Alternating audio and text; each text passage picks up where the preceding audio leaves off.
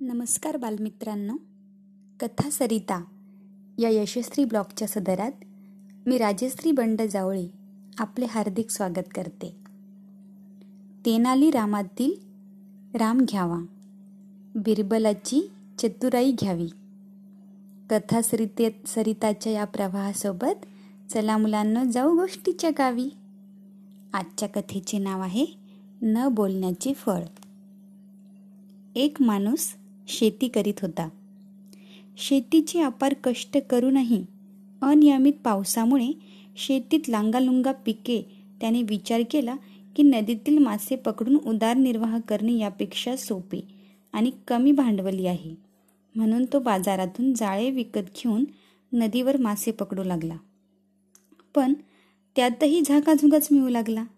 मग त्याने विचार केला यापेक्षा साधू बनून जगणे सोपे आहे. पण त्याला कीर्तन प्रवचन काहीही येत नसल्याने मौनाचा उपयोग करावा असा विचार करून तो साधू बनून एका गावात मारुती मंदिरात जाऊन बसला. त्या गावात अगोदर चोरी झालेली होती. लोकांना या साधूचा संशय आला आणि ते त्याला नावगाव विचारू लागले. तो काहीही बोलला नाही म्हणून त्यांनी त्याला झाडाला उलटा टांगला. तात्पर्य काय? आपले मनोगत शब्दाने सांगण्याचे सामर्थ्य नसेल तर माणसाची फजिती होते. म्हणून बोलणे आणि लिहिणे या दोन शक्ती आहेत आणि त्या महान आहेत. त्या माणसाने आत्मसात कराव्यात.